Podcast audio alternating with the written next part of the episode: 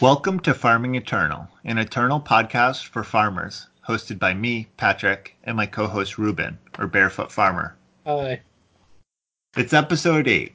For those of you tuning in for the first time, we are a draft focused podcast. Our goal is to help you and me, mostly me, get better at draft. We get into the nitty gritty of the drafting process with a little meta analysis and play tips thrown in.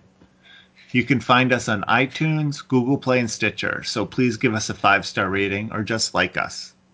Literally, I would be satisfied if you just liked us. Anyway, so thank you everyone who listened and commented about our last episode with Isomorphic. That was really great, and we had a lot of great responses to it. So I hope uh, if any of you listened for the first time last week and are still listening, uh, please keep on listening. And a couple other quick housekeeping things. Uh, we are still set to do our Gold Drop live episode next week on the 13th. Uh, I think we're going to do that from 6:30 to 9:30 Eastern. Uh, depending on when Ruben eats dinner, he might show up a little late, I guess. yeah. Um, we're also excited to announce our first non-farming team member of the Farming Eternal team. Uh, ben, whose draft we reviewed last week, is going to take over the seven win run spreadsheet and has some exciting things planned for it to help us get a little bit better analysis and some more glean some more information from all the deck lists that you all are sending in. Uh, but we're still going to be doing that through the Farming Eternal email account. So, as a reminder, if you get a seven win run, please keep sending them to the same place, which is farmingeternal at gmail.com. Okay, so enough with the boring news. Let's talk about this week. Uh, this week we'll be talking card of the week as usual. I didn't enter any of the seven win runs this week, which is part of the reason why Ben is taking over that. um, but we will give a shout out to everyone who sent in lists this week because so many new people sent in lists, which was really great. Woo! Thanks, guys. Then um, Ruben has um, part two of his drafting tips and tricks, and I'll have a little addendum there. And then we have a draft by Your Soulmate, where I wish I was a fly on the wall of the person passing to him, because that is the person I don't understand. So let's get right into it. Uh, this week, card of the week. My card is Meditation, which is one time give a unit plus two, plus two, and put it on the top of your deck. And this is a card that I see, at least for me, a surprising amount. And and this is actually co- coincidentally, um, your soulmate put it in their deck uh, this week. But I, I literally cannot think of a situation where I would put this in my deck. So, Ruben, could you explain what other people are thinking? Well, we, I mean, we we talked briefly about there's some there's a few combos with that card, like Huntsman being able to, if you have already triggered it too with Killer, you can reset the Killer by putting it on top of your deck. Yep, and gives pass. it the, eh, yeah. I know you're not interested. I I get it. I, it's a very um meditation falls soundly in the situational category for me as a card that uh you just like it's great those moments because it's a fast spell. You can use it to essentially negate a removal spell, but you're also negating one of your draws as well by putting it on top of your deck. So, yeah, it's it's hard to imagine on uh, many decks that really want it. It's it's a possible, I suppose, you know, your 28th, 27th card of your deck play it like because it's it's you know bordering on playable it's not one of the worst cards that's in the set, but uh, yeah, I, I just I don't see putting it in my deck very often. I'd rather have even just any unit over this card, or an actual pump spell would be also really great. That's where that's where I am on that card. I haven't uh, extensively tested it, but I, I haven't been blown out by it very often. It feels like something that that rarely happens. Yeah, I because I feel like even when I'm like quote unquote blown out by it, and they like use it to save a unit, I I don't really feel that bad about it because they're just I know what their next draw is going to be, and it's just going to be like a slightly bigger unit than they had already played. I don't know. It just seems like even even its like blowout potential isn't really a blowout. So anyway, yeah. I guess I'm still. If anyone wants to send an email in and explain to me, try to explain to me a situation where this was a good card in their deck, I would love to hear it because I this is truly and honestly one of the things I just don't know if I'll ever understand. You're gonna get an email where somebody's gonna say, "I had a quadruple wormstone deck in my meditation triggered something and got three seven seven worms and right. I know, but any I, spell would have done that. I know that's true. Okay, well, Ruben. We've meditated on that long enough. Yeah, let's uh, a much more I think understandable card. Let's uh yes. what's your card? Uh yeah, I wanted to choose the most boring playable card possible, um which is it's been one of my favorites actually, uh Flickerling, which it's it's really complicated. Buckle yourselves cuz I'm about to read off a whole lot of text. It's a 2/2 flyer for 3. And that's it. It's a one shadow influence requirement. Um, and this card, I think, is actually quite good.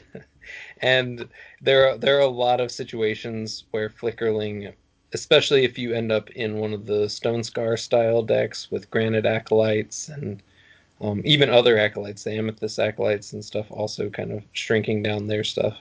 Um, having that flying unit just uh, plucking away at your opponent can be really good, and and sometimes you just have to have a flyer to, to make your deck run smoothly. Um, I think I, I rate it a little higher than I initially did when I first saw the full, you know, sets and the draft packs and everything. I don't yeah. know. Have you, I've I've won plenty of games with Flickerling. That's why I've brought it up as just like this bizarre, kind of boring looking card that can do work occasionally especially if you have enough, you know, of the stun effects and removal spells and stuff. Rounding out your early plays with a flyer is really great. Yeah, I I agree. I think Flickerling is a oh, just a a fine workhorse of a card. It'll help you win some games. Um, I feel like people undervalue it. I don't know, maybe people don't undervalue, but I feel like the reason people might undervalue it is that you know, time has a locus, which is essentially the same card for one less power. And so it tricks you, I think, a little bit into thinking Flickerling is worse than it is. It's just Locus is like a pretty good card, and Flickerling's an okay card. Yeah, yeah. Locus is is considered by a lot of people to be kind of a premier uh, uncommon unit because it's just such a good rate. And I mean, Flickerling is is far worse at, at three, but is still a perfectly playable card in a lot of decks. I, I just see people passing it without much consideration often, so I think um, it's just worth noting that, yeah, yeah. well, that's, sometimes that's... the flickerling's better than you know a just another random like ground unit. Yeah, well, that's the thing with that's uh, you know, because I would say that I am probably lower than the community on Locus and higher than the community on Flickerling. Because I just feel like that one mana difference, while I mean, I feel like see even saying significant is like too big of a stretch. It's just like if you're playing it on curve, you've gotten two extra damage in by the end of the game, I guess, with your locus, but it doesn't seem like that's gonna make or break the game. If, you know, if you're if you're two two flyers winning the game, whether you drop it on two or three is not going to change that much. Yeah, I mean, it depends on how aggressive you are as well. Um, mm-hmm. Because if you're really trying to curve out into powerful effects and weapons and stuff, yeah, a, a locus is the type of card that's really really great. Um, and Flickerling is looking less powerful in some of those lists. Like you'd almost rather be playing, you know, your three is uh, sharpshooters, you know, and things like that are just better rates and hit yeah, a no. lot harder. Yeah, uh, well, a sh- but a sharpshooter is like a real premium comment. Yeah, that's true. So yeah, it's not really too much of a comparison. But like there, I don't... there are some decks where a flickerling actually will look better to you than a sharpshooter yeah. if you have enough, um, you know, frost talismans and stuff. Yeah. Sometimes the, the flickerling will just pick pick away at them at their life total for a while. Right. while you bu- build up your resources. But yeah, no, a flickerling's not going to make or break anyone's deck. I just wanted to point out that it's it's fine. And I would add neither will a locus, but we'll save that for another card of the week. Okay, now for our seven win run breakdown. So I'll admit it, uh, this week I wasn't able to, I didn't have a chance to enter any of the drafts. So there will not actually be a seven win run breakdown. But I still wanted to thank everyone who sent in a deck list. So thank you, Aloran44, Zach D, Kent M, Jose Carlos, Gao Nan, Abednego, Adam G, John J, Fang Warb, and Raven Drag- Dragon. Thank you all for sending in decks this week. Um, and for anyone else who um, has a seven win deck that they would like to send in, you can send that in to farmingeternal at gmail.com and you can just include a screenshot and a deck list, an exported deck list. Uh, both preferably, but if you don't have uh, one of those, you can just send in whichever version you have. Let's get on to our main topic. Um, this is tips and tricks part two. So take it away, Ruben. All right. Yeah. So there might be some overlap with the tips and tricks part one, but um, I'm just I, I'm seeing that a lot of people are interested in kind of some of the conceptual conversations we've been having about um, different areas to improve and in your in your play as well. And so a lot of this is going to focus on that aspect of drafting in Eternal, which is thinking through things and like the the types of the types of approaches that are going to help you in the long run and and increase those small percentages over time like in your actual games um because i know we, we talk a lot about uh card choices during drafts and stuff, but drafting is really just one small part of the entire playing of of a full draft. So yeah, we're so let's get into the tips and tricks. And the first one I wanted to talk about was just kind of basic uh, power sequencing, which is you know the order in which you play your power cards. And I, I see a lot of a lot of newer players, this is a an area that they definitely need to work on most of the time, and it's very important and kind of sets up how your first few plays are are going to first few turns are going to play out especially but even even thinking beyond that at times um, is very important so as we've mentioned before you know taking your time with this is really important you can take a moment don't feel pressured to to play your power real quickly and pass turn to please your opponent. Um, just take your time, plan things out. Um, also, uh, know what your influence re- influence requirements are in your deck because a lot of the cards, like the Bannermen and the tokens, the difference between you winning or losing that game can very often be like whether or not you chose the correct color. Yeah, you know, I think for me, like the two areas where I feel like this shows up the most is, I mean, I feel like figuring out what your influence requirements is one of the easiest easiest ways to improve because you can just like look at your deck and see like what has two or three influence requirements. But like one is, uh, I, yeah, one is like check what your early drops are and what their influence requirements are because like when you play your first p- power you know, the easiest example is like Araktodon Egg. Do you have an Araktodon Egg in your deck? If you do, you have a possibility of drawing it. So if you don't have it in your opening hand, it still might be worth playing that time sigil first, because if you then draw it, you can still play it and you know put out another sigil if say you don't have a two drop in your hand. But if you play a different sigil and then you draw your Araktodon Egg, you're playing your Araktodon Egg, or you have to you have then to play, play your time sigil. First. Yeah. Yeah. And yeah, so you're like that's a great point. And then the other one is and I think this is one of the hardest things to do is like when to like keep a power in your hand and like think about why are you doing that and if there is actually a benefit to like keeping a sigil in your hand, or are you just like doing it to like try to trick your opponent, but then you end up like screwing yourself because you actually needed that that extra power or something. Yeah, no, I yeah. So in the later turns, you're talking about you know just Yeah. holding it back to bluff like you still have something. Right. Yeah, I, I think that's that's something that you generally will do once you've hit a certain amount of power. It d- it depends on whether or not you're waiting to like say there's a seven drop in your deck that you absolutely have to be able to play. You know when it when it hits your hand.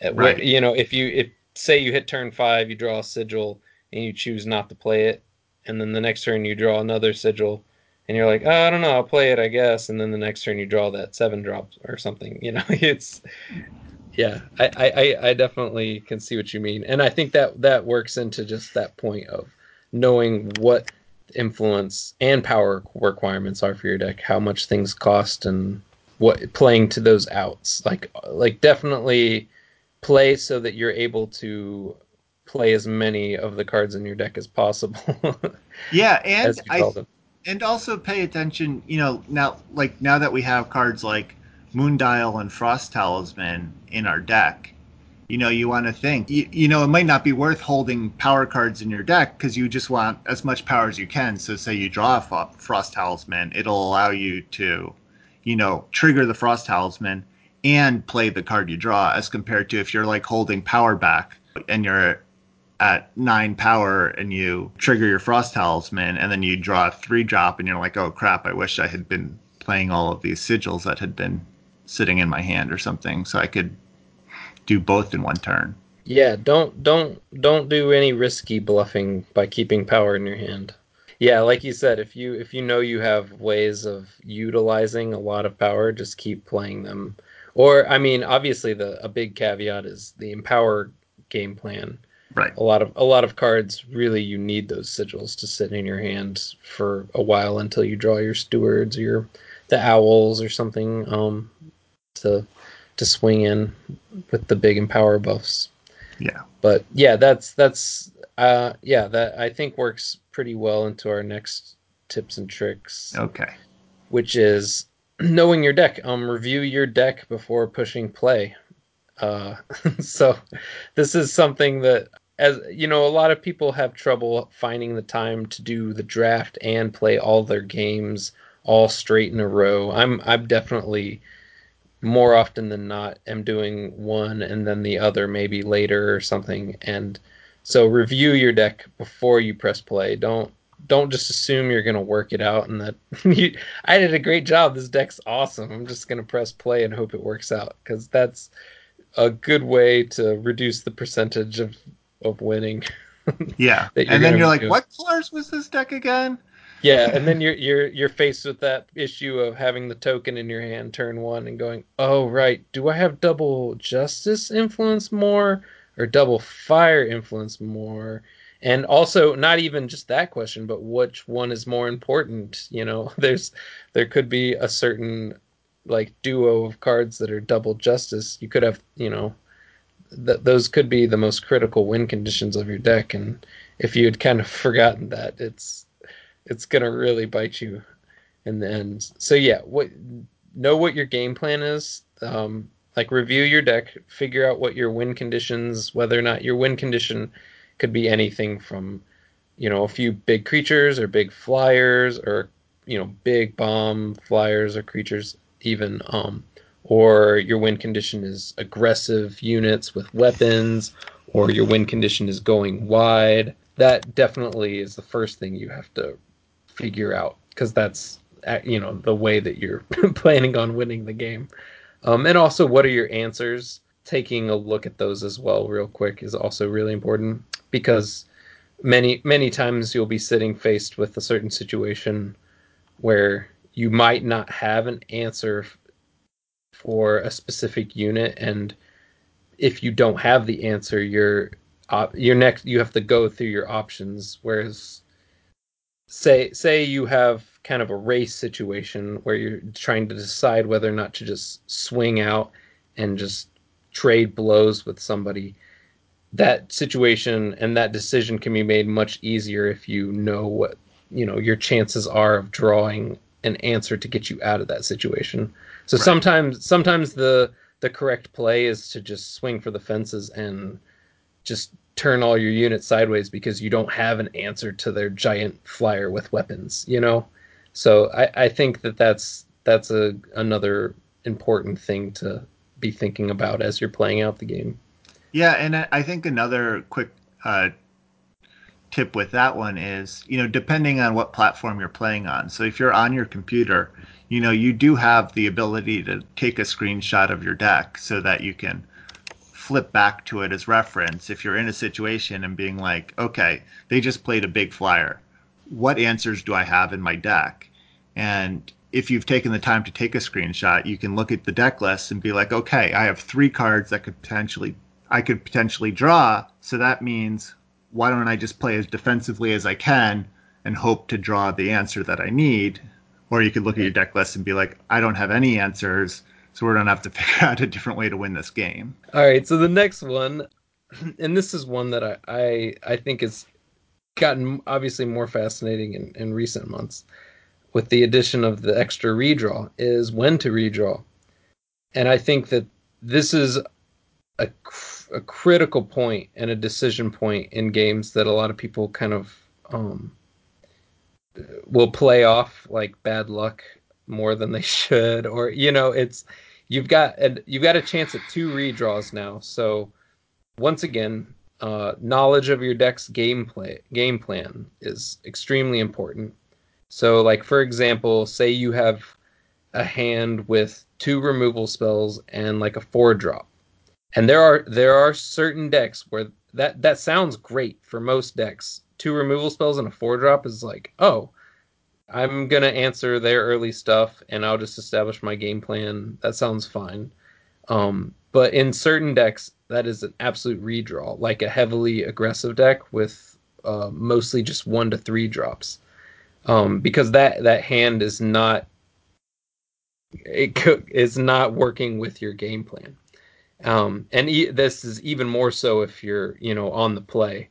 You really you don't want to be sitting there just uh, responding to your opponent when they're up a card as well. So so yeah, in this example, uh, you can you know sure you can potentially kill their threats, but you know how are you winning the game? Like one big blocker can just destroy your entire deck at that point. So you want to be progressing your game plan and you know if you're aggressive, you want to be hitting those two and three drops, and you know you you don't want to keep hands with three weapons or something and no units. It, it's obvious stuff, but it's important to know what your your the point of your deck is, what your game plan is, and that will help you make those redraw decisions. And yeah, this also ties the redraw decisions also tie back into power sequencing this sounds obvious, but I, I, do see people from time to time keeping hands where they aren't able to reliably play their cards, and that's a mistake. You just want to keep redrawing.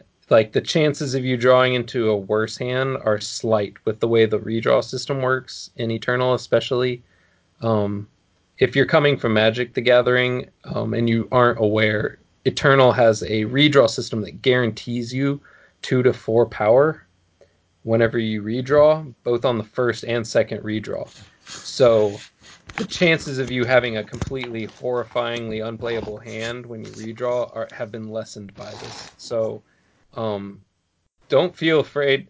I, I, find myself clicking redraw on the first hand a lot. Like I, I would say close to 50, 60% potentially. Like it's it's it can change from from like format to format sometimes. But yeah, I draft a lot of aggressive decks, and if if my opening hand doesn't fit my game plan, I'm gonna ship it back until I get something that does. Going to six too is also something that you you got to get comfortable with doing. I know this is partially anecdotal, but a lot of my like seven, seven one, seven zero drafts at, at a couple of points in each of them, I had to redraw to six to find a hand that really worked with my game plan. So, yeah, I, do you have any any questions or additions to that? Yeah, that one's interesting because I think I almost never go down to six. And I wonder if part of that is just from listening to so much magic, so many magic podcasts where I feel like in Magic, the refrain is like, you know, most players could up their win percentage by never mulliganing in Magic yeah. in draft. It's much it's much more risky of a decision to mulligan and, down to six. You know, and in in limited, there's card advantage uh, is so important that going down the one card is is like such a bigger detriment in limited, and so I've carried that sort of sentiment over to Magic, where I'm just like, oh, I can't possibly go to win and go down to six cards. So it would take a really, really bad hand for me to be willing to ship that one. But I do wonder if maybe I'm a little too conservative in in that area. I rarely go up against an opponent that's just uh, sitting there doing nothing. So uh, many times in the back of my head, I'm like, can this can this hand reasonably compete with somebody who's playing all of their stuff on curve mm-hmm. and and really you know executing their game plan? And if and if I can't reliably say yes to that, I'm just gonna redraw a lot of times. So yeah, I think I think you're totally right. I can see how playing Magic. It, it doesn't really uh, it, yeah, it doesn't line up with Eternal on this front at all. Because because Eternal the the the uh, the redraw to six is not nearly as risky. yeah, but Eternal has a much more generous redraw system. So yeah, don't don't be afraid to use it.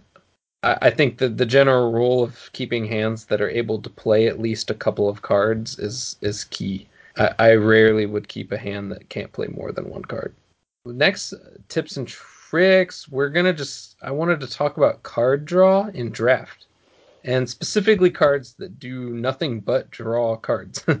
so I think right now we've got available to us like Wisdom of Elders, Strategize, um, a Moondial I think falls into that category. Um, ancient Lore, though Ancient Lore is slightly different, being able to give gives plus one plus one to any unit you draw, and it costs four and the, I I found that card's uh, perfectly fine. It's not a high, highly playable bomb of any kind, but it, it can fill out a deck. Um, and then you got a card like Albatross, which is a card that draws cards but is super flexible and powerful and does many different things. So that's the type of card you, you're not going to likely pass up for many things. Um, and the other cards like Wisdom of Elders and Strategize, there there are some decks that want it, and I think most notably decks that are zoned in on playing like their powerful game-winning bombs, five, six, and seven drops, and also decks and or you know decks that have unconditional removal and stuff that are really able to take control of the board really well. And so with those with those decks, if you have enough early defense and can squeeze in, you know, a strategizer or wisdom here or there, they're not horrible. If if so, if that's your game plan, being able to dig to those cards is decent. Um, but it, it, I don't, you know, those types of cards you want to avoid if your game plan is, you know, that linear, aggressive, like curving out into, you know, two, three, and then four drops or weapons and stuff like th- those cards you want to stay away from if the power level of your units is is lower and you're relying more on those early game synergies. So yeah, if if your deck is what you would call you know aggro or something that is looking more aggressive, I wouldn't throw these into your deck, especially above something that has that's proactive like a pump spell. Um, and in general, I think I found card draw to just be more weak in the current format from any good like spell matters cards. Because typically there's formats where you've got spell matters, you know, units or, or other cards where stacking spells and you're getting a certain number of spells in your void or anything like that has an impact. But right now we don't. I don't think we really have any beyond Wormstone. I think it's that's pretty much the only good spells matters card. So that decreases the stock of these card draw. Yeah, and then you know the, on the periphery there's some looting options like Pitfall Trap. Um, Pitfall Trap kind of stands alone beyond this group in the fact that it, it has the chance to create crazy amounts of value by pinging off one of their guys or even killing it, pinging a guy post combat to finish him off or something, and then being able to loot, you know, which is drawing a card then discarding a card.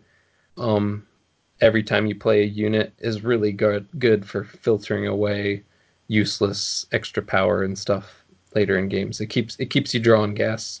So yeah, that that's all I've got. I don't know if you've played much of any of these cards, like you know, Wisdom of Elders. I have not. I I the only ones that I really ever play are like Moon Dial and Frost Talisman, the sort of the continuous card advantage cards. Yeah, I don't know if I just have one of the again a block against the cards, but I w- would always choose a unit over putting you know a Wisdom of the Elder or even a Strategize in my deck. Though I'm actually surprised about how many people play them against me. Even you know good players, I feel like have them in their deck more than I I would think they yeah, would need I, them. I, you know, if your if your game plan is sitting back on death touch units and playing defense and waiting to draw big flyers like mantisaurs and stuff, mm-hmm. I think you can fill out your deck with something like a wisdom or strategize pretty well. Do and, you, is there yeah. any validity to um, you know, say if you do have an aggressive low curve deck, to like put a wisdom of the elders in there to just like refill your hand a little bit after you've played out all your one and two and three drops. Yeah, see that yeah, that's I was the point I was trying to make was that like that that card is just a waste of power in a way. Like you're wasting a turn. Mm-hmm. You know, you you see that in ranked as well. Sometimes you'll play against somebody and it'll be a really tight early game where you play, you know, a, an aggressive two or three drop, and they waste a turn casting Wisdom of Elders.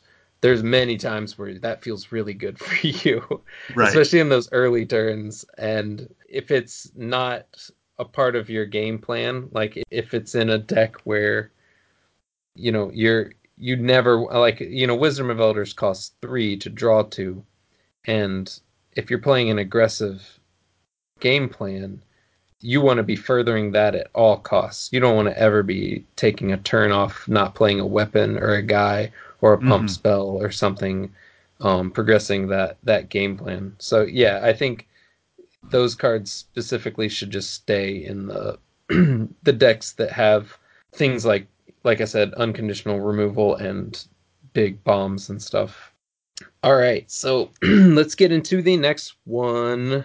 Uh, this is something I've been kind of going through some of the old articles that I used to love to read um, from Magic the Gathering when I used to play. Like there were a lot of people writing things not just on draft but all sorts of stuff. But one one I came across was an old one by uh, it's not too old I guess by Mike Sigrist uh, on Star City Games about bias and I think this is this is a good point following up with Isomorphic's plan of being, you know, like super open to everything and taking in all this information and processing everything and you know being able to play any type of deck uh, this this is slightly counter to that which is don't be afraid to embrace your bias when the picks are close and what uh, mike sigrist had to say about this was um, this is the quote.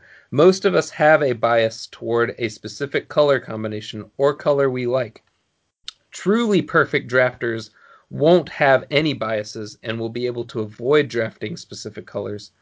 I'm not perfect, and likely you aren't either.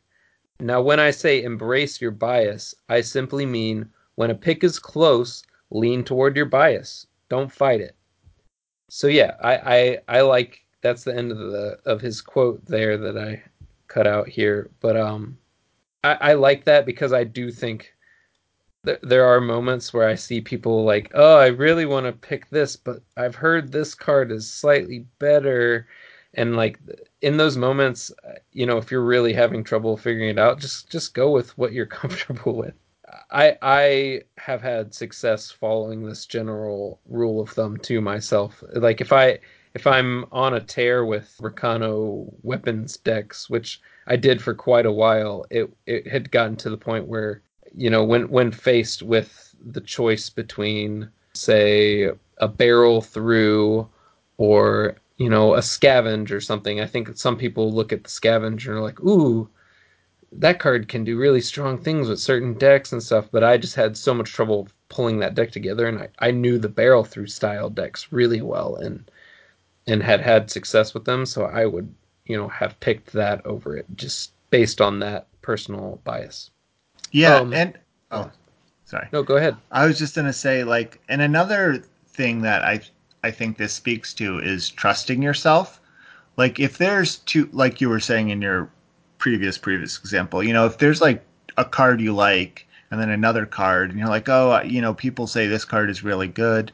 But if you don't feel that, you know, part of that reason could just be because you you don't know how to play that card to its full effectiveness. And so, you know, it's even if it's like in theory, you know, a better card. If you're not playing it as effectively as you could, to you, it's not a better card. And you just, yeah. I think in a situation like that, you know, go with your gut, go with the card that you feel is more powerful, because that probably means that you will know how to play that card better than the other card.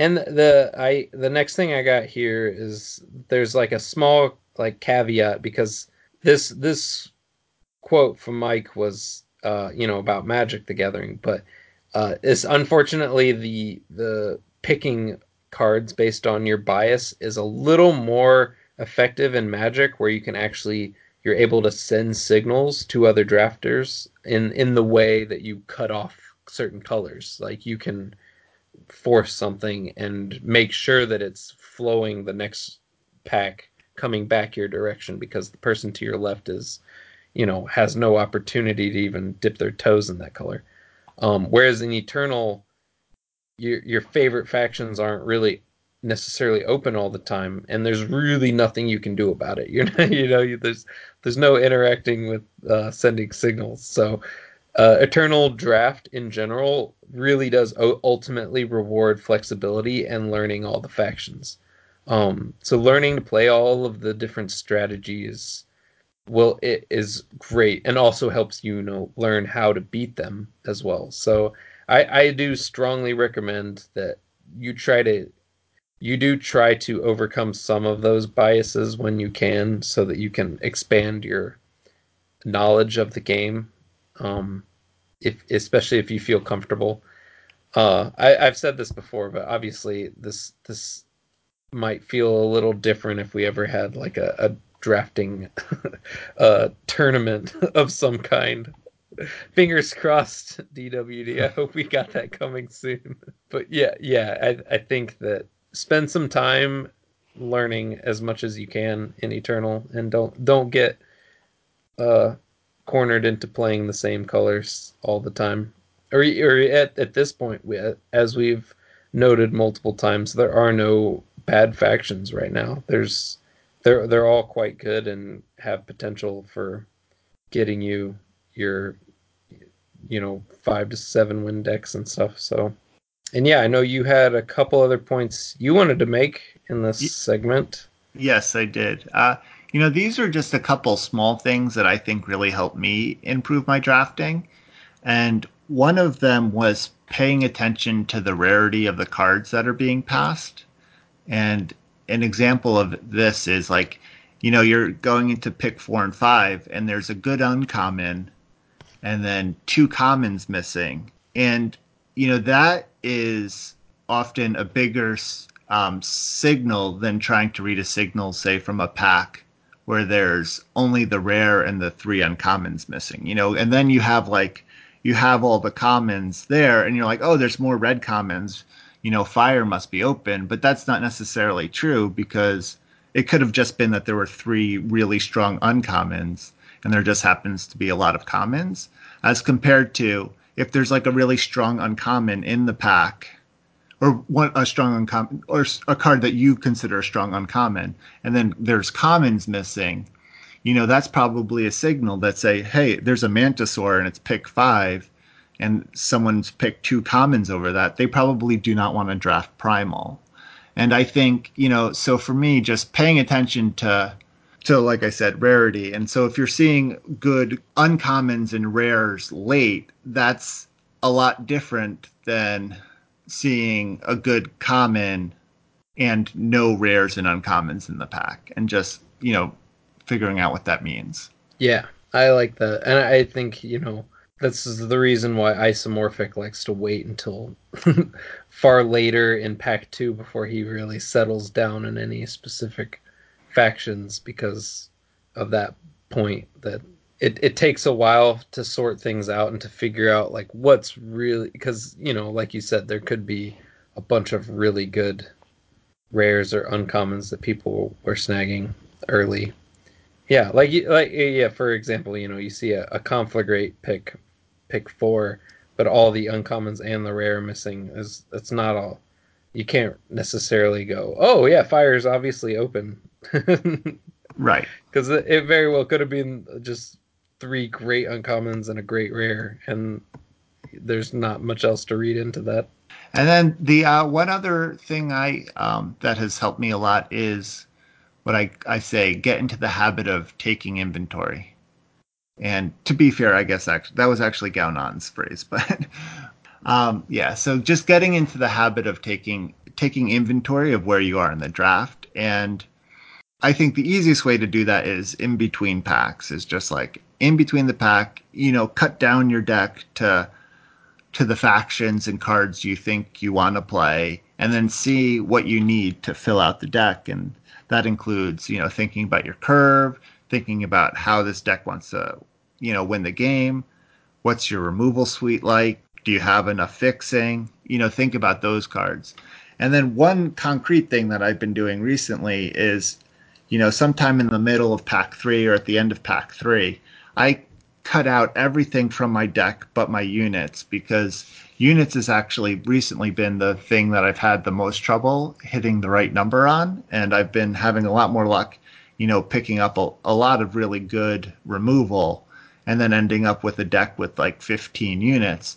And so, you know, cutting out everything in my deck but my 10 to 15 units, it allows you to really get a, a much clearer idea of what your curve is and allows you to go into like pack four really knowing okay well i need two more two drops a four drop would be great and then one other unit and then i'm good and then you can sort of like pick cards in pack four with intention and you know if you see a good card you you know a really good like removal or spell you have to, you can then more easily weigh that against like your creature needs I like that. That's a good that's a good plan, especially in Eternal where we don't have many strategies or cards available to us for winning the game other than units. so Right.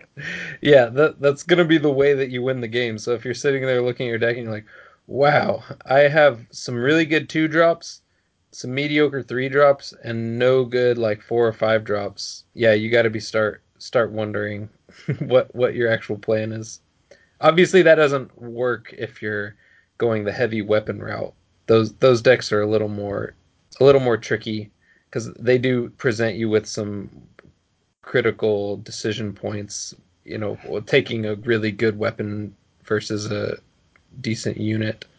But like yeah, you but said, if you take inventory frequently, you should be able to answer that question. And I also think, you know, the difference there for me where that it actually doesn't change so much how I how I do that sort of on a heuristic level is even on your like weapon heavy decks, you're not running 15, 20 weapons. You know, you're still going to have way more units than you are going to have weapons. And so it's it's much easier, at least for me personally, to even in a long list of things be like, oh, I have four weapons and I kind of want five or six, as compared to, you know, you you have a list of 30 cards and you're like how many units do i have? What's the curve of the units? And so even when i'm in weapon heavy decks i find it much easier to use the units as a base because it's so much easier to tell how many weapons or how many spells you have because you just have so much fewer proportionally. Now, our final tip, which is right into this podcast wheelhouse.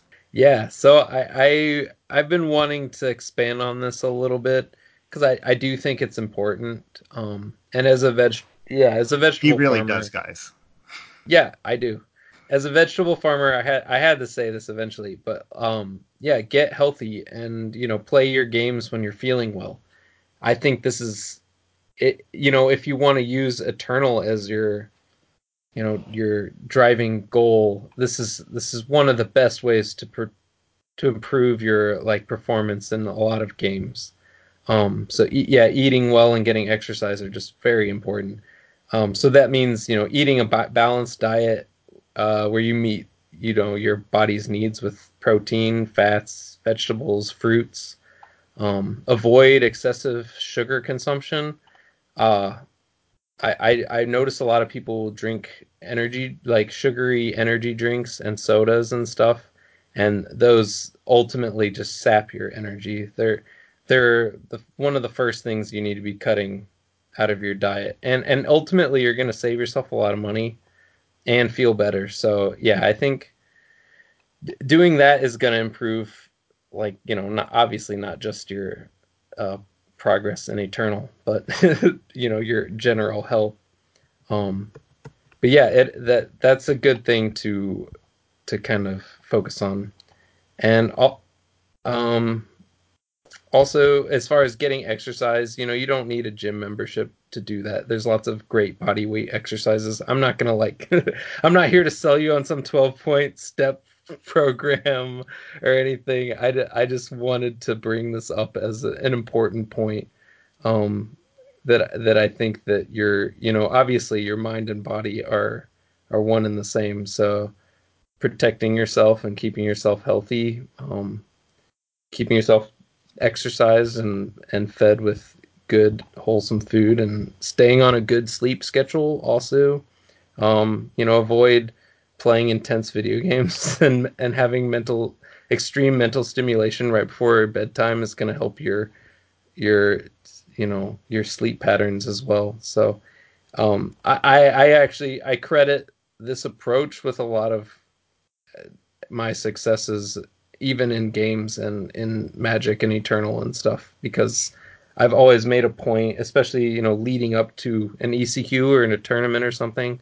I like to really cut out like desserts and and alcohol even for a few days leading up to it and get lots of sleep and get some exercise and get my my body right above everything else so that the the morning I wake up when I plan to play my games I'm feeling refreshed and good and am able to make all the best decisions I can. I mean, it's you got to give yourself any edge you can, right? it's true. Yeah, I, so that I'm not gonna, you know, preach too hard on this. I just think that it's it's something for people to keep in the back of their their minds as a a, a great place to start with improving your your energy levels too all around if anybody I wants me to ever go into more depth on any of this stuff, I, I don't know if the podcast is necessarily the best place to do it, but I'm totally willing to give and you know advice on exercise ideas and uh, even cooking or eating. I, I do a ton of it. It's probably my specialty beyond eternal. Yeah, one of the reasons I started farming was so that I could afford to eat the way I wanted to. So Oh yeah, yeah. We really, I mean, we're like super broke, but we eat really good.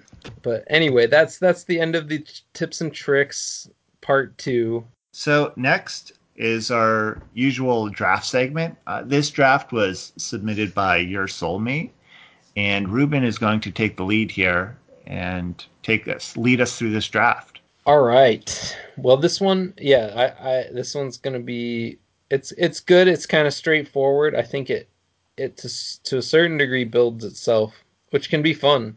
It's nothing better than having obvious picks. So let's see. This first pick is so pack one, pick one. The cards in contention are Imperial Loyalist, which is the four power four three in with one justice requirement. that has it has pledge as well, and also has a renown, where whenever you play, you know, whenever it renowns, you search your deck for a unit with cost equal to that renown effect, and play it. So that that's a pretty powerful rare. Um, yes. There's also Warband Scald and Pitfall Trap. I think are the other two cards that are even close. Um, so yeah, uh, he ends up picking Loyalist, which I totally agree with. I think that, that the upside of that card's quite good, and it's worth noting that if you're able to play, say, a Mighty Strikes with Amplify, you're able to go get up to a six drop uh, mm-hmm. into play. So yeah, the the effect is very powerful, and just the rate, the a four three for four with only one influence requirement is a solid body in and of itself with potentially huge upside and pledge. So there's many things I think to draw you into picking this card. I think it's quite good. So yeah, not not not too uh, not too much debate here. I think about this pick. Although I do love me some Pitfall Trap. That card has been really good. yeah, that is a card that I feel like never gets passed around. Yeah, I think a lot of people are onto it. yeah, it's it's quite good. So the next pick, and this one's kind of crazy. Uh, the cards in contention are Colossal Teriax, uh, which is the the gigantic four four flying five drop with double time, double primal requirement. Uh, but it's got flying pledge, and you can pay three to give it a permanent plus one plus one boost. So just a straight up bomb all around. There's also a, you know a Power Breach Sentinel and Coastal Beastmaster. I'll just throw them in just you know because there were other cards here.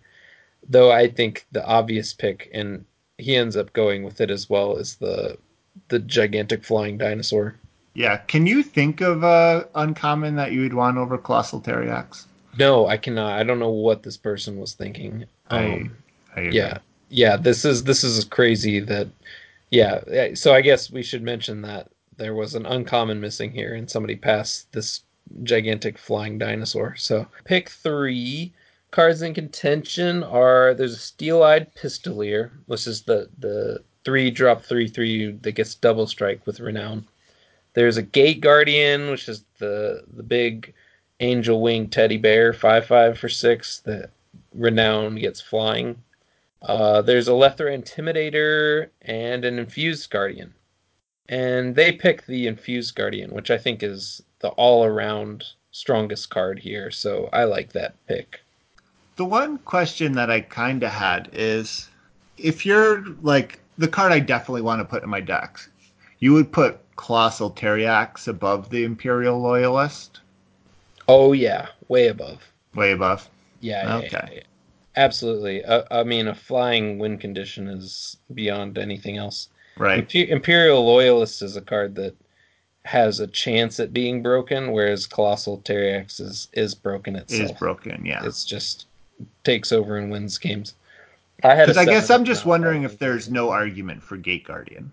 Yeah, I mean, I just I think that Infused Guardian fits more decks at this point in the draft. You're not mm-hmm. you're not really super committed any direction, even even to the dinosaur, because it, it is high influence requirements. Double yes. time, double primal's pretty rough. Yeah. Although although we do have to note this person got past this, so yeah. So it's likely that that time and that Elysian is going to be right. flowing. Um, regardless, I think Infused, Infused Guardian is just a better card than Gate Guardian all around. Huh, so interesting. Uh, yeah, even at even at common, I think having pledge plus hitting the board a turn earlier and being able to grow, whereas the the the gate guardian is okay, but six is, I mean, the difference between five and six is hard to really grasp sometimes. Yeah, no, it's it's different. But, Though a five five flyer is uh, pretty beefy. It yeah, goes really oh, well with your Teriax yeah, it's not a bad card, but I do like the infused guardian pick just yeah. for the the safest pick here.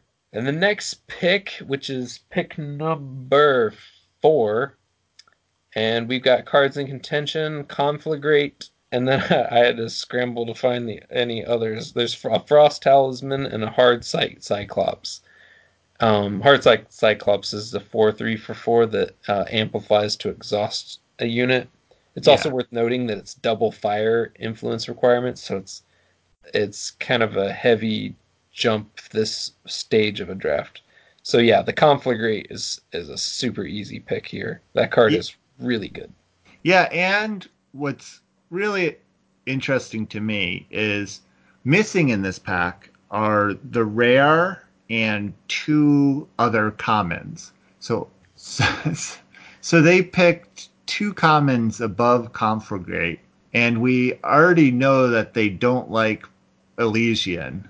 So yeah, I think at this point you got to be worried that maybe their cat was like walking across their computer and accidentally clicked a bunch of cards and made him miss the dinosaur and yeah I, like you said I, there's not a, any commons i imagine taking over conflagrate. Um, it's really good in in all decks types both aggressive and defensive and has the additional benefit of being even you know really good in defensive decks because once you hit that seven power you're able to knock off two guys. So yeah, I, yeah, easy, easy conflagrate. Pick number five. We're still in the first pack here, and the cards in contention here are Cliff Diver Mantisaur, um, which is the four three flying Aegis pledge for five in primal. Uh, there's a conflagrate and a blistering claws, the rare that Uh, you have deadly when you have a unit with deadly. It's, I'm just joking by adding that. It's not really good, but it's worth noting that there's a rare here, so they're not rare drafting. So, so this is they picked Mantisaur, and I like that. Though I do think this is this is maybe the first pick and one of the few picks in this draft where I think that that there could have been a pause and a debate because I think you've already got an infused guardian, and a colossal Teriax at this point. So you've got a couple five drops, and conflagrate doesn't matter how many conflagrates you have in your deck. I don't know what the upper limit is of conflagrates you would play. It'd have to be like what, like four or five, maybe. I don't know. Yeah. I would. well, they get better in multiples. In they definitely yeah. get better in multiples. Yeah. So I I feel like my personal draft style, I I would have actually picked up the Conflagrate here, um, but I, I don't disagree with the Mantisaur pick either. I, I understand it, and I know that you want to pick cards that win the game when you see them. Also, yeah, and that's why I think I would have pl- picked the Mantisaur like um, your soulmate did. You know, I made the the joke last week, but Mantisaur beats Conflagrate in a, a one-on-one fight, and it's a win condition that can protect itself, which is nice. That's true. Yeah, I, I just think that five five drops are kind of easy to come by in this specific uh, faction pairing as well. That no, I agree, but I would rather have if I was have a plethora of five drops, I would put Mantisaur in my deck before Infused Guardian. At least yeah, this yeah. point. Mantisaur is great. It's really not a big deal either way. I, do think it's close though. I don't think that you can pass up a conflagrate that easily ever. I think that the card is crazy powerful, and it's fast. It's so good. Uh, anyway, we'll get to the next pick, which is is another kind of interesting one. So the cards in contention are Carnivorous Sauropod, a Bannerman, and a Begon. Um, and they just went with the Bannerman, and I think that's a really good pick. I think I, I yeah, I'm not. I said I was thinking this was interesting, but after looking at it, it makes a lot of sense to just pick early Bannermans until you know what's going on. Yeah, I I I sort of agree. I guess do I agree? Well, what would you? Yeah, I know you've said you like Begon in the past. It, I guess the only other card would be the Sauropod potentially. Yeah, but and this, but the Sauropod is like exactly in the colors you want. So I guess that's the only thing that's making me pause here. Yeah, is because I feel like at this point in the draft, the things that I that I know, if you could know anything from the person passing to you this draft is that they do not like fire and they do not like they do not like good fire cards and they do not like good primal cards. You have two solid time cards, so you don't mind time being your splash. Yeah. So I guess I mean I do think the Bannerman is like the safest and a very defensible pick, but I do wonder if you know you I feel like you could confidently pick Carnivorous Sauropod just based on the signals you've been reading and know that it's probably going to make your deck and it's a very powerful card. Hey, if if if uh, I if I had been drafting and taken the second conflagrate, there's a Dune Painter here. yeah, what do you think? I actually probably still would have gone with the Bannerman. yeah, I like that card. I, I think it's it's very serviceable. Any any card that helps further the rest of your game plan is great, while also being a decent body. Go to the next pick. I think this is the last one we're going to cover in this pack, which is pick number seven. The cards in contention is a Master Cartographer and a Token of Honor. And they picked the token, and I know they, they mentioned maybe that the Master Cartographer could have been a, an option here, but I like I like the token more. I think cartographer is is decent, but uh, it's not a premier two drop by any means in my eyes. I, I don't know. Have you have you played much of that card? I play it more and more. It keeps going up for me. I just I feel like the I'm the more I play it, the more I realize how useful the looting and the deck smoothing are uh, just how important that is and how much that helps you, you know, play the cards that you actually want to play. Yeah, the other thing, the only other thing that I to say about Master Cartographer is I've been going really back and forth on whether there's a lot of ping effects or not a lot of ping effects in the format. And based on how I'm feeling at any given moment, the all the the two mana the two power two ones go up and down in my estimation you know so based on how many amethyst acolytes you run into. Yeah exactly. The probably the draft before. But right now i'm like feeling up on two power two ones. So i'm i'm i've been happy even taking the camels recently. So and master cartographer is a lot better than that. All that said i agree that it it, it the token of honor is the a the safe pick here. Um, and let's see, they round out the next pack with a, a Sirocco glider and an improvised club. That's not going to be played, but the, the glider is maybe, maybe, maybe. Yep. And um, so I think at the end of this pack, you know, the things that you can say, uh, we've just discussed it, but I think they are solidly in fire and primal, and then they have a couple time cards that they want to play, though that's not necessarily the direction they have to go because it might not be open in pack four. Yeah, that they're pretty evenly split among the Jaina factions. It looks like. Yeah. At the moment, so the second pack starts off, and the cards in contention are is an Idol of Destrin, which is a five power. It's a legendary Sentinel, five power, and it requires two time and if when it's in your hand or deck, it gets plus one plus one every time you play a unit. And okay, so there's also a Sandbinder Sentinel, which is a four six for five, the one that uh, puts a sandbind on an enemy unit with flying, which just brings them back down to earth. And there's a Skycrag banner and an Amethyst Acolyte. And you know, I I love Acolyte a lot but obviously they're sitting pretty well in in a potential time deck, and they went with the Sandbinder Binder Sentinel, which I really like. I, I agree with that pick, and they were they were wondering about Idol of Destrin, maybe like I don't know in an alternate universe that card could do something in certain decks, but I, I think it's it's really it's hard to make that card good. yeah, and I they kind of mentioned it. They um they said that you know, they felt like it's probably just a five power three three. Yeah. And I think that's a pretty a pretty good way to look at it. Yeah, with I- upside, I- obviously. But I agree. I think the the Sandbinder Elemental is uh, less situational. It's Yeah. going to be a four six for five every time you draw it. So yeah, that's it's good pickup here. And the next second pick of the second pack, the cards in contention are there's a Lethris Secret Weaver, which is the three three for three in primal where you, you pay for discard a card uh, card. Oh, you discard a spell well, to draw two cards. That card's pretty hard to make work, to be honest. Um, there are uh, very rare cases where it's very good, but uh, there's a Magenta Wisp, um, a Seek Power, and a Bold Adventurer as potential picks.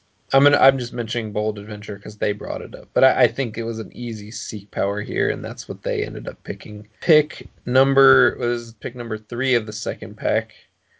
We're looking at the cards in contention are there's a Stonescar Maul. That's the big six three weapon for six and fire with overwhelm. There's an Amaran Archaeologist. There's a Flash Freeze and a Wormstone. And they picked the Flash Freeze here. I actually think this pick is almost like a four way tie for me personally. I don't know if that sounds weird to say, but I, I like I like the way that e- even Wormstone is potentially looking in this deck, but also getting that first flash freeze can also be really great. But I, I also think Stonescar Maul is a perfectly fine uh, removal spell for a lot of. It's not a spell, obviously. It's a relic weapon, but um, it basically is a removal at six. And Amar- Amaran Archaeologist is just a solid guy. Um, yeah, so yeah, I, I I think the archaeologist is the weakest of the four, but um, do, how do you feel? What are you, what would be your leaning here? Are you a big flash freeze guy?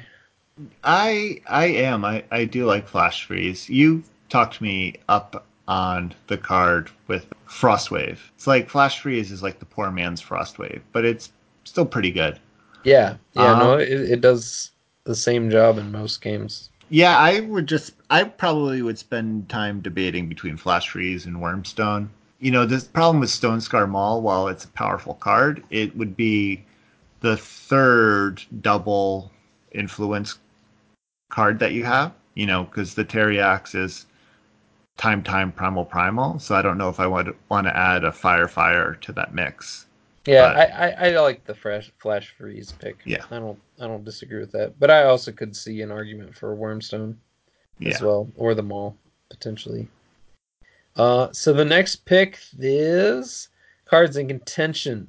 You've got a Steward of Prophecy, which is the four drop four three, costs one time influence, and when you summon it, it silences a unit in the enemy hand. And there's also a rebel sharpshooter. so pretty straightforward here. You've got you know a solid three drop in fire versus the, the four drop rare with incredible upside. I think this is a pretty easy steward of prophecy here. yes, That card is quite good. Although in the right deck, that sharpshooter is looking really nice. Yeah. Though you don't have any weapons yet, really. Yeah, no, no, not in this draft here. I think the Steward of Prophecy was a great pickup. Uh, the next one we've got oh pa- in pack two, cards in contention as a Moondial and a Voracious Sora. Uh, yeah, obviously they just picked the Moondial here. Um, the Fosora is the four-two dinosaur with Reckless for three, and I am having trouble imagining a deck that really wants that card very often, other than just to round out a unit drop in a more aggressive list. Yeah, I played Um, it for the first time ever. I think uh, this week. Uh, easy moon dial. All right, and then yeah, we're just gonna go ahead and skip to looking at the final deck list now. And yeah, this looks like it really they rounded out with some very powerful cards. Um, got a second conflagrate, uh, lightning strike, a mighty strikes, a seasoned spelunker, a makeshift barrier, a coastal huntsman, and a trailmaker, and just a scorpion as a good early defensive guy. Um, so yeah, this this to me, minus that weird meditation sitting there in their spell suite, is looking like a almost ideal deck for the format at the moment. They've got Yeah, you- great top end, really good game winning five drops, a nice variety of removal spells, flexibility with you know the mighty strikes and the conflagrates and stuff, and then their unit package, even their early guys are all fairly useful. Um, they had to you know squeeze in a bold adventure and a Sirocco glider and a court mage, despite you know the the glider didn't have any relics to go with it, but yeah. a lot so of that meditation should for- be a moon dial.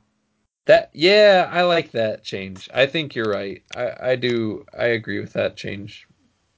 Because yeah, we were talking earlier. We're like, well, what would they have played over the meditation? But that's right, we picked up a moon dial. so yeah, I I think that that makes more sense. But anyway, good job. Um, I'm curious as to how they did with this deck. One Uh, three. Oh, they went one and three. Yeah. Oh, bad beats, man. Yeah, and they said, and they blamed it on the deck, which I don't think. I think it was just bad variance because they said that they thought they had really good top end, and then decks kept going over the top of them. But what more could you want of your five and six, your five drops than a Cliff Diver Mantisaur, a Colossal Teriax, an Infused Guardian, and a Sandbinder Sentinel? Yeah, that's that's fantastic top end for sure. Yeah. And mean, I- and they have the the early. Although you know, I'm not gonna lie, I like I like having a third conflagrate over that Mantisaur potentially in this deck list, just because they they ended up getting there with some other. They even have a ruination sledge and a welding torch and stuff. So, well, oh no, that's an argument the other direction. Sorry. They've got weapons to put on that Mantisaur. What am I talking about? Yeah, no, I'm I'm still happy with the Mantisaur in this deck. Yeah, that's fair. You know, the one thing I will say, um, and this is just based on my the games I've played this week, or the dra- the drafts I've done this week, is that decks feel like this past week have suddenly got a lot bigger. At least the decks I'm playing against, and so I've had to adjust my drafts a little bit to go slightly bigger than I was before, just to try to keep up with them. Um, and I think you know that's true if you tend to draft slightly more mid-rangey decks like I do then you know because I'm I wasn't drafting decks that would go under those decks and so I had to kind of beef up my decks to to match them and maybe that's kind of what um, your soulmate got hit with he just hit a bunch of decks playing you know um, runic protectors and improvised clubs and what you think is your top end is no longer big enough to go over that. Interesting. I mean, yeah, it's. I, I can imagine more good hands than bad hands with this deck. That's for sure. Yeah, no, I, I it seems like a very solid deck, and we'll put the screenshot in the show notes so you can take a look at it. Um, and if you have any advice for your soulmate, please, uh, I'll pass that along. So I guess that's the end of our show today. So thank you everyone for listening, and remember to keep on farming. All right, you want to do the bonus? Do you have any bonus? Super bonus content. Do you have any super bonus content you want to talk about? I'm just going stir crazy, waiting for like tournament announcements and new cards and stuff. I know that there's got to be something around the corner, but I, I've actually been having a lot of fun playing ranked the last uh, several days since the month reset. I, I like rapidly shot up to Diamond One, and now I've been just it's like smashing my head against all of these really good players playing temporal control. so, I, I uh, needless to say, I just switched to playing like Feln Scream for a while. just and I've been I did I had some success with that deck. It was a lot of fun. I I've, I've been working on it a little bit, but um, it's it wouldn't be my pick for an ECQ at the at the moment. That's for sure. Mm-hmm.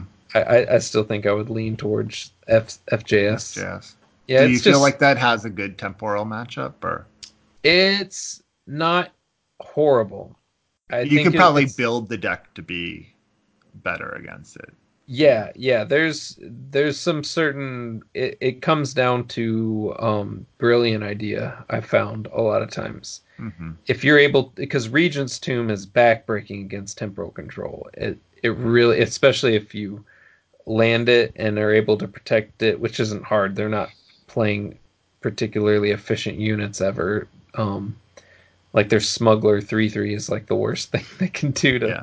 to pressure a regent's tomb. So you drop tomb and you sabotage out their brilliant ideas, and then they're just kind of left sitting there with you just outvaluing them. The the issue has been in my experience when I set when I like play the regent's tomb and sabotage them, and I go to see a hand with two or three brilliant ideas in it. And then I'm, uh, oh god, I know that I have a huge battle ahead of me because there you know there's no way they have so much ramp they're always going to get to amplifying that thing and drawing a crazy amount of cards and just uh i mean that they'll always kind of reset the board i i play a control variant also of fjs with the Mhm. four harsh rules and the end of story in the market so i i i kind of like leaning towards being able to beat mid-range and aggro decks easily which doesn't help my temporal matchup either. Though, though I do do I do feel like it's it's closer to 50-50 than a lot of people realize, especially if you know how to how to play the matchup properly because FJS still has crazy amounts of card draw. When you're when you have Zoes going and you're swapping him in and out of your market and everything, you can definitely and and also with with the control variant, you have lots of harsh rules to reset the board if they go in on a big great parliament or something overload the board with owls Right. so but yeah that you know i don't know if anybody's that interested in hearing the musings of a chronic fjs player No, I, I, I think Yeah. it's interesting. yeah I, I've, I mean obviously i've played the game the deck a whole lot and i'm I, I just i love it i feel like it's i like to call it the swiss army knife deck hmm I, I'd say the the FTP, the the Jennev Peaks deck is very similar in its ability to play around your opponent's game plan and while while always having your own like inevitable powerful late game stuff that's just going to happen. With their deck it's, you know, Heart of the Vaults and Howling Peaks and with FJS it's Zoes and Rizons and Dizos offices and uh chains coming out of the market and stuff. There's you've got a lot of options. So Yeah, it- I could never get behind the FTP decks because I just they just don't have any way to reset the board. I feel like I think that's the big weakness of that deck. Yeah, yeah, they they do good in in against decks where the focus is more on the one or two big drops. Though I, I have to say the adding the torrential downpour to the market has been a huge tech upgrade for that market on that FTP deck to help it beat aggro decks especially because because one of the weaknesses was I think you know Sunnyvale who developed the the Peaks deck a lot had mentioned multiple times the Praxis tokens matchup and things like that as being really rough for the Peaks list, and Mhm. they've they've kind of undone that problem with torrential downpour. So does lot. that play a Jennev merchant instead, or Oh gosh, I don't really know off the top of my head. Um, I'd have to look at it. I, I haven't played the deck because originally it wasn't? It was like an Ixtun merchant and the um the Howling. the Skycrag yeah merchant. Yeah, I think the Skycrag is the one you always play. The pretty Yeah. much every every list is running. And then they were, because that was why the deck originally wanted to run Boar in the market, so it ran Ixtun, and you know to help with Zoe, and then it had to run the Rock Slide instead of the Torrential Downpour. So I'm wondering if they sort of lowered the Zoe and Boar synergy so that they could get a Torrential Downpour more consistently. I'm sure you I'm sure you can find that information pretty easily. Here's a list that Ilya K came up with um, that runs both four of each of the smugglers. So they had the Rain of Frogs and the Torrential Downpour and Caleb's Choice and Howling Peak in their market. And mm-hmm. I, I think that that's that's pretty good tech. I think that's that's nice. This is a nice list that he's got going here. Yeah. But a- anyway, yeah, that's that's been ranked for me. I, I played some Maul matches too. Uh, I've been having fun with Maul occasionally. Mo- mostly, I switch to Maul from FJS whenever I get fed up with playing against Temporal like two games in a row or something. I just will, you know, mm-hmm. pull up pull up the the Maul aggro list. Though though you know, Temporal does have tools to beat it. It's not a straight up auto loss for them whatsoever. They've got they've got ways to, you know, delay your clock and to get to their crazy broken stuff. That's why you got to play Talir combo. Oh yeah, nice. That's it. You you've been practicing, right? A little. I mean, I've actually been playing so much rank that or draft that I've been only doing my dailies with Talir combo, and it's I've got my pack every day. Oh man! And uh, this is probably most people's worst nightmare, but while I've been sitting alone in my greenhouse at one in the morning trying to get um, make sure my heater's working again, I've been playing Talir combo in Gauntlet because the internet's not great down at the farm. For anybody who doesn't know, Patrick is is uh, a very impressive person. I don't know how he manages to do this show and everything else.